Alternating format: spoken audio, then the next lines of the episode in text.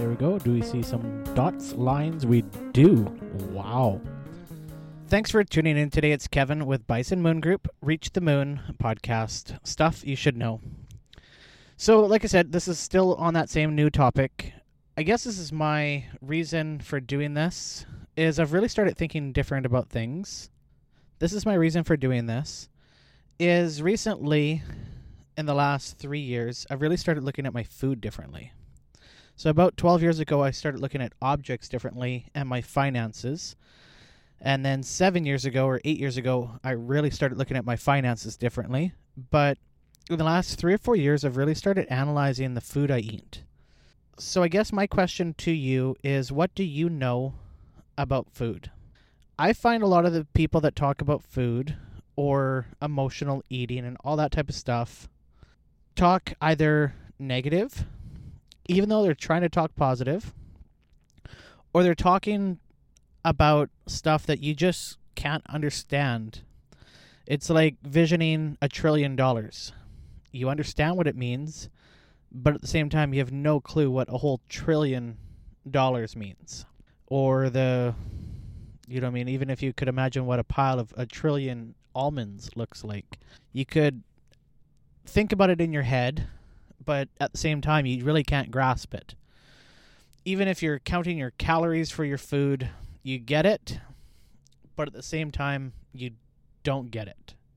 Even if you feel like you understand it, then when you hear them, they're so above you while they're talking. You're then you almost feel negative or down when you're listening to them because it's try this, try this, try that, try this, try that, and it's like I don't even know where to start.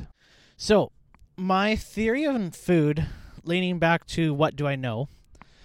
Again, I am about 35 years old, uh, born in 85. Kind of in the 90s, it was still okay to be a kid and be mean to, let's call it creatures. In Vancouver, British Columbia, uh, they are in other parts of the world, so I don't know where you're listening. If you've ever heard of these creatures called slugs. So I had a tree fort uh, growing up, and we used to play underneath this tree, and they used to have slugs. And in Vancouver, the slugs grow to be six, eight, ten inches long. They're not a snake. Um, anyhow, you, we used to take salt, just normal table salt, and we would dump it on the slug, and it would just shrivel up to this little ball. And then after it shriveled up to a little ball, you would dump just a little more salt on it. And I really do say just a little more, and the slug would flip over and die. I know that sounds kind of gross or sorry. Maybe I should have preempt the story. But that's started me thinking here in the last few years. The volume of salt. So I did use Mr. Google. Little hard to tell uh, because Google kept talking about their slime. But the best I could tell is that the slug is 95% water. And they say us humans are 65% water. So if you think about that in relation to the slug, what is the salt that we eat when we eat potato chips or nowadays like you got to start reading packages on soups or when you're eating uh, lunch snacks um, your cold cuts are really bad. They all always tell you the sodium aka salt.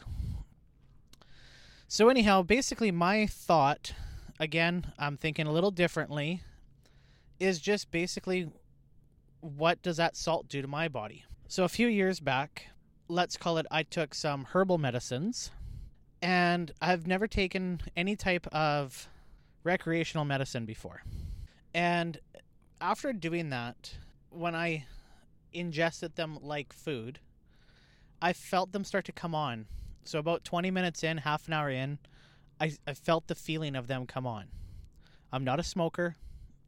I'm just like a one or two two drink drinker. So I've never experienced anything similar to this. I don't pop Tylenol. I don't pop any other type of drugs uh, that are over the counter. The closest I typically come is like an inhaler when I'm having an allergy attack to animals.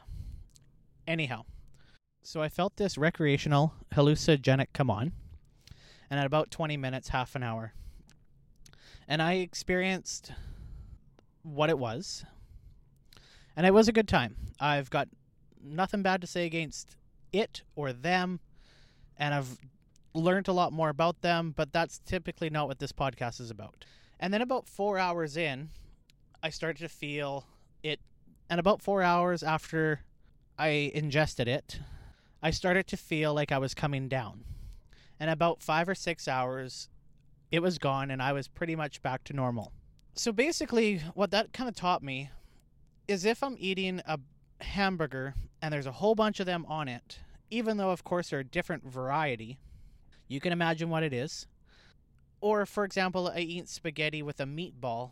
What is that one meatball doing to my body?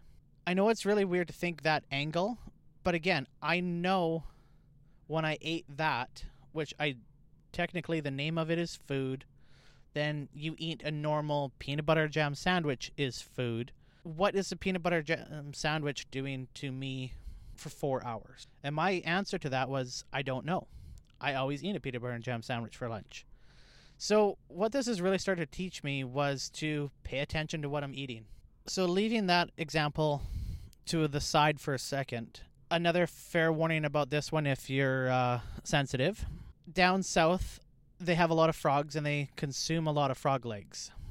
If you take the frog legs off the body and you put them on a cookie sheet and then you take sugar on top of those frog legs, the frog legs twitch around when they're no longer attached to the body.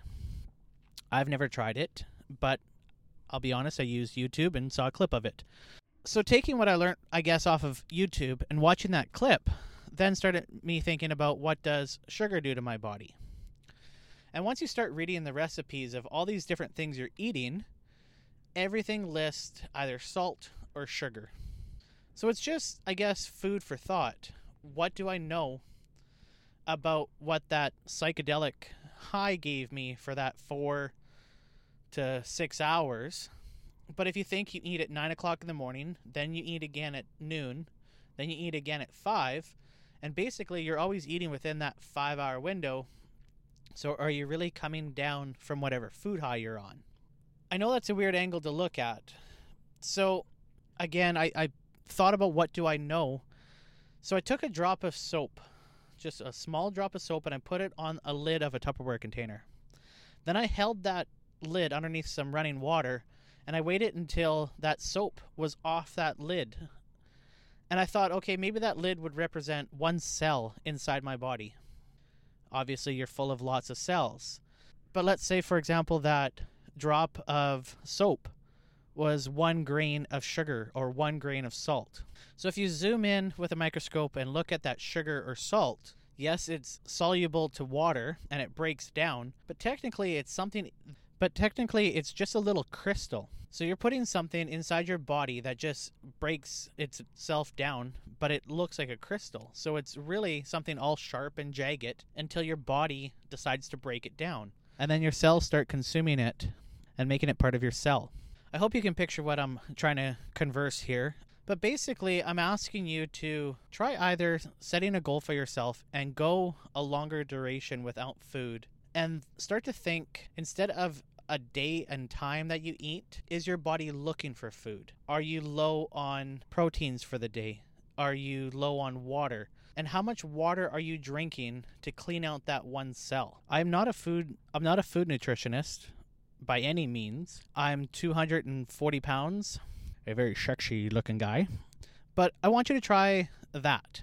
Think about that little drop of soap and how long it took that running water over the tap or use a glass. I tried using a glass. It took me 6 glasses of water to get that soap off that container. So how much water do you need to flush out that one cell in your body? So on a side note, I don't know how long it takes your inner skin to flake off and grow out of your body. But about eight years ago, I got a sliver, a glass sliver in my pinky finger. Uh, we were moving, we broke a mirror. I cleaned it up with my bare hands. Went to the doctor and I said, "Hey, this little pinky's got a um, piece of glass in it." And he went wee wee wee all the way home. No, uh, so th- the doctor tried and tried and couldn't get the glass on my finger. And no lie, about six years later, all of a sudden I felt it and it came out of my finger. It was honestly, I always knew that I, it was there, and that whole feeling is completely gone now. So, my question again, what do I know is does it take six years for something for your skin cells to regenerate and come out? I don't know the answer. I'm sure one of you listeners might be able to point me in the right direction and critique me, and I would love to have a further conversation about it. So, again, what do I know? If I can take fingernail file and I make a mark on my fingernail, and then I watch my fingernail grow and grow and grow until that until that file mark grows to the tip of the fingernail, takes about a month or two. So, if you're trying to diet or try something new with your food, and they say give it 90 days, it might be, for example, don't even give it 90 days. Set yourself a mark on your fingernail. Females that wear fake nails or guys that wear fake nails, kind of get my point. They must understand what it takes for your fingernails to grow and how often you got to get them filled. Uh, I've paid for it a few times for uh, my wife. So think about that when you're eating food. Well, I'm giving up bread. So how long are you giving up bread for?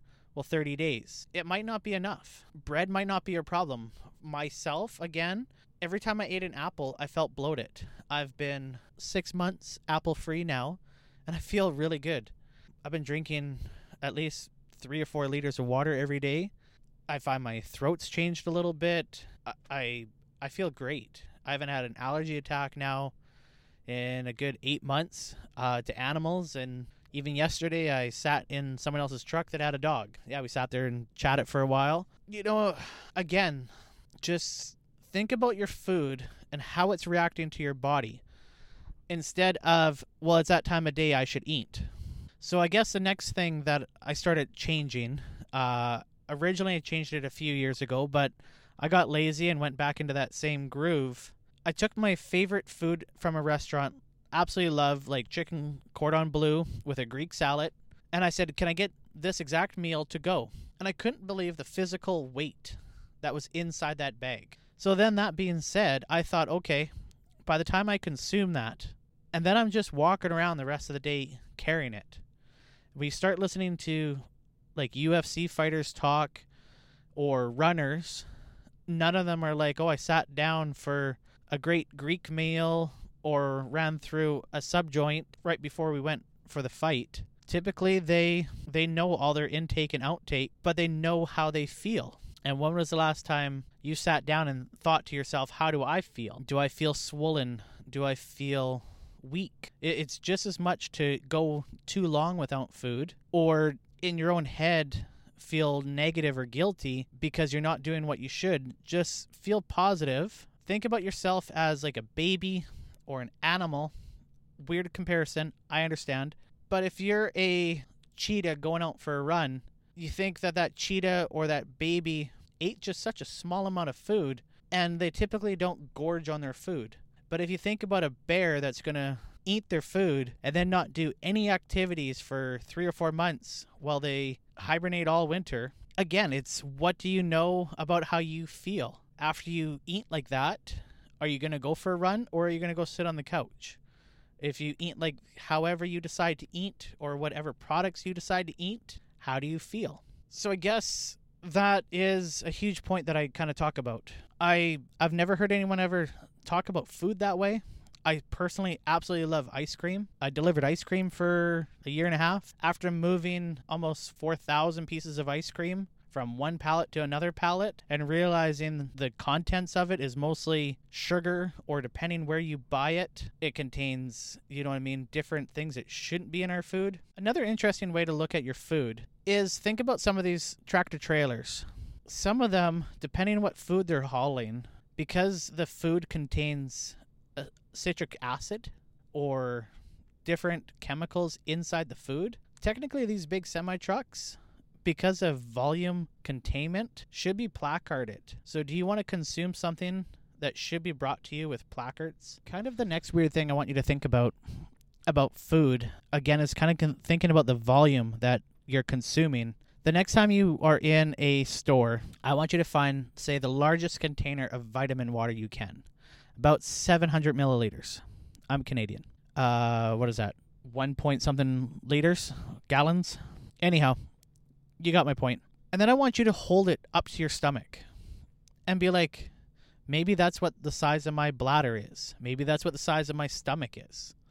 And then when you go and you buy that two foot long subs because it's cheaper on Tuesdays to buy two of them. Take that sub, and you don't have to wreck your food. Like, I'm not saying destroy food, but I want you to squish it, or like that pizza you're going to eat. I want you to squish it into that same ball as tight as you would as if you were chewing it up and eating it. And then imagining what that looks like in your stomach. If you, again, apply what you know in the case of a balloon, get one of those long party balloons and imagine just taking all that food and jamming it in there and then working it all the way to the bottom of the balloon. It's hard. But if you take that food and you rip it up into little pieces and just slowly get it in there and keep the balloon long and skinny where it really looks like it hasn't changed a whole lot, it's kind of what you're doing to your body while it's digesting. Again, I've never heard anyone talk like this, so I hope you don't think I'm crazy. It's completely about thinking outside the box. Feel free to make a comment, uh, like my podcast, share my podcast. I guess I even want to add if you want to comment on the nonsense I'm talking about, please do. You might change the way I think. But after experiencing the properties of one small thing coming in my body and leaving my body, um, I now no longer look at fruits and vegetables the same. I now no longer look at pasta the same. Basically, I always thought if it was a fruit, great. If it was vegetable, even better. But now I see the sugar value in a package of grapes. I see the sugar value in a package of strawberries or blueberries. And I now think about do I want to carry this food around with me for the next eight hours or 10 hours while I sleep?